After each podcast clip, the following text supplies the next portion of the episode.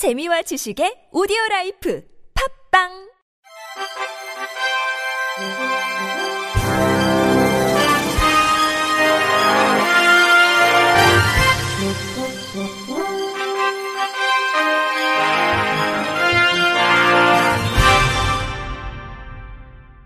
청취자 여러분 안녕하십니까? 5월 19일 수요일 부처님 오신 날에 보내드리는 KBIC 뉴스입니다. 한국시각장애인 연합회는 이달부터 보행 지도사 자격이 기존 민간 자격에서 국가 공인 자격으로 승격됐다고 밝혔습니다. 보행 지도사는 흰지팡이를 사용해 시각장애인이 안전하고 독립적으로 보행할 수 있도록 지도하는 전문 자격입니다. 한시련은 지난 2001년부터 자체적으로 실시한 자격 검정 제도를 통해 약 210명의 보행 지도사를 양성했고 2010년부터는 민간 자격으로 등록돼 현재까지 약 300여 명의 전문 보행 지도사를 배출했습니다. 보행 지도사 자격 검정은 필기 과목의 경우 보행 이론, 보행 지도법, 시각장애 이해 세 과목으로 실시되며 실기 과목은 보행 기초 기술, 지팡이 보행 기술, 실외 보행 기술 세 과목으로 구성됐습니다. 한시련 관계자는 시각장애인의 독립 보행 능력 향상은 재활의 성취도와 밀접한 관계가 있다고 전제하고 이러한 독립 보행 훈련을 제공해 줄 수 있는 전문 인력인 보행 지도사 자격을 체계적으로 관리하고 운영함으로써 우리나라 시각장애인 자립생활 및 재활 서비스의 질적 향상에 기여하겠다고 전했습니다. 한편 제1회 국가공인 민간 자격 보행 지도사 자격 검정 시험은 오는 7월 중순 실시할 예정입니다. 전국 장애인 차별 철폐 연대는 어제 오후 구 전라남도청 앞에서 장애인의 지역 사회의 완전한 통합과 참여 기자회견을 개최했습니다.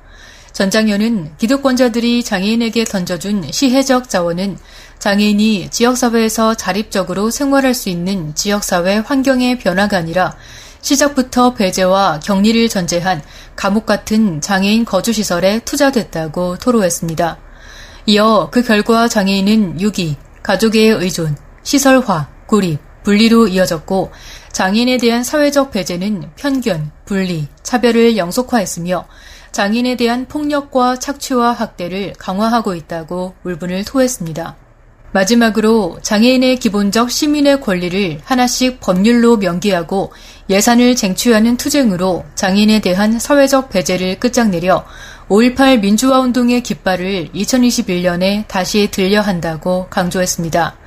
이 자리에서 전장년은 장애인의 민주주의를 위해 장애인 권리 보장법 제정, 장애인 탈시설 지원법 제정, 교통약자 이동 편의 증진법 개정, 최저임금법 제7조 최저임금 적용 제외 폐지 및 장애인 고용 촉진 및 직업재활법 개정, 장애인 평생교육법 제정 및 장애인 등 특수교육법 개정을 요구했습니다.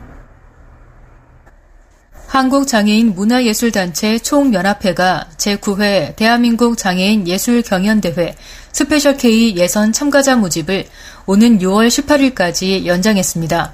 스페셜 K는 행사가 처음 시작된 이래 장애 예술인 발굴 및 역량 강화를 통해 사회적 예술적 발판을 마련해 예술 활동의 활성화를 목적으로 마련된 장애인 예술 경연 대회입니다. 경연 분야는 국악, 클래식, 실용음악, 무용, 연극 뮤지컬 5개 분야로 참가 대상은 대한민국에 거주 중인 모든 장애인입니다. 예선 참가자 모집은 기존 내일에서 6월 18일 오후 5시까지 연장했습니다. 6월 말 서류 심사 및 동영상을 통해 본선 진출자를 선정하며 본선 경연의 결과는 부문별 경연 당일 현장에서 발표됩니다. 각 부문 금상 수상자를 포함한 총 8팀은 스페셜 K 어워즈에 참여하게 됩니다. 장애총 배은주 상임대표는 잠재성 있는 장애 예술인을 발굴한 후 지속적인 문화예술 활동 참여 및 다양한 국내외 무대 경험을 제공함으로써 장애 예술인의 예술 창작 활동이 활발한 사회를 만들기 위해 더욱 노력하겠다고 말했습니다. 송파 정신장애 동료 지원센터가 오는 6월 24일부터 25일까지 이틀간 제1회 정신장애인 목소리 환영대회 당사자의 권리 회복 및 주도성 확립을 위한 우리의 역할과 과제를 진행합니다. 이번 대회는 당사자들이 주도적으로 참여하는 자립 전략 세미나, 환청 망상대회, 토크 콘서트를 진행하며 멘탈 네트워크 연대 기관과 협력해 자립 생활의 필요성과 중요성을 널리 알리고 정신건강복지체계에 새로운 대안을 제시하고자 마련됐습니다. 동료단체로 한국정신장애인 자립생활센터, 금천장애인 자립생활센터, 양지 해뜨는 집 자립생활센터, 마포 정신장애 동료지원센터, 동대문 정신장애 동료지원센터, 청주 정신건강센터, 장애인 권익문제연구소가 함께할 예정입니다. 대회는 코로나19로 인해 참여 인원을 50명으로 제한하고 동시에 온라인 생중계로 행사를 병행해 진행합니다.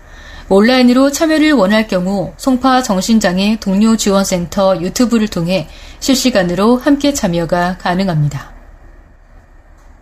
한국장애인단체 총연맹은 장애인단체 신입 실무자 맞춤형 처방 교육 업스쿨 기초 심화과정 수강생을 오는 25일까지 모집합니다. 이번 업스쿨 기초 심화과정은 27일부터 28일 오전 10시부터 오후 5시까지 서울 종로구에 위치한 누구나 대형 강의실에서 오프라인으로 진행할 예정입니다. 소규모 그룹 형태로 진행될 이번 교육은 강사와 면대면 교육의 장점을 10분 발휘해 운영됩니다.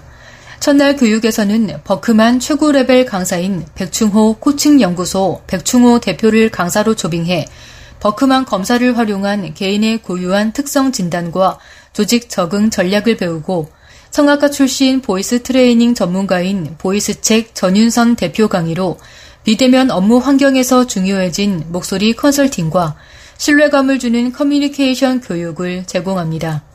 이튿날에는 보건복지부 제5차 장애인 정책 종합계획 실무추진단 총괄위원으로 활동했던 한국장애인단체 총연맹 권재현 정책 홍보국장의 진행으로 2021 장애계 정책을 논의합니다. 마지막 과정으로 장애인복지법 관광활동 지원 조항 개정에 참여했던 한국 접근 가능한 관광 네트워크 전윤선 대표와 함께하는 무장애 여행 체험과 단체 실무자 간 네트워킹이 준비됐습니다. 교육 대상은 경력 1년 미만인 장애인 단체 실무자로 기본 소양, PT와 발표, 창의와 기획, 네트워킹, 총 4가지 핵심 직무 역량을 주제로 진행됩니다. 끝으로 날씨입니다. 내일은 제주와 전남 해안에서 비가 내리기 시작해 전국 곳곳으로 확대되겠습니다. 기상청에 따르면 내일은 제주도와 전남 해안부터 비가 시작돼 오전에 충청권 남부까지, 오후에는 전국으로 확대될 전망입니다. 예상 강수량은 제주도 30에서 80mm, 그 밖에 전국 5에서 30mm입니다. 비는 내일 오후 3시쯤 제주도, 밤 9시 이후로는 전남권, 모레 새벽부터는 그 밖의 지역에서 차례로 그치겠습니다.